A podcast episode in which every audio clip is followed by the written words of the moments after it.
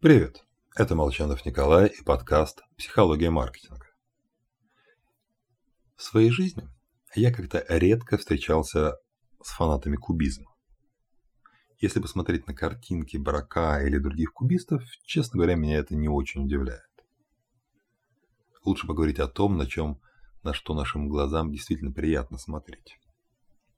Итак, мы что-то увидели, и информация об этом побежала по зрительным нервам в головной мозг.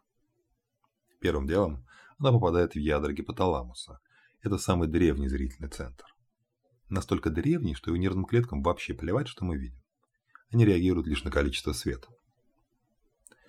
Поэтому рядом, кстати, находятся клетки, ответственные за джетлаг.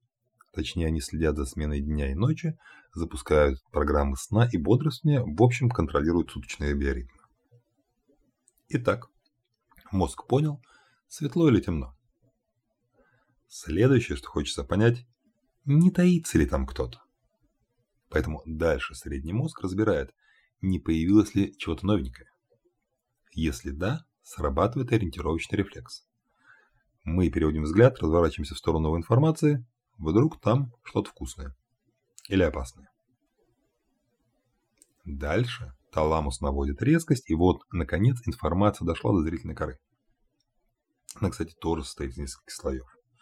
И первым делом, как показали исследования Визла и Хюбела, нейроны зрительной коры распознают линии. Обучать мозг этому не нужно. Умение определять линии у нас врожденное. Ты можешь не быть поклонником кубизма, но хочешь не хочешь, на линии мозг реагирует сразу. Как пишет Дубынин, мозг говорит о, сколько прямых линий. Я хочу это рассматривать. Так что, возможно, то, что предметы вокруг нас преимущественно состоят из вертикальных, горизонтальных и иных линий, вовсе не просто так. Так что подумайте об этом на этих выходных. Всего вам хорошего.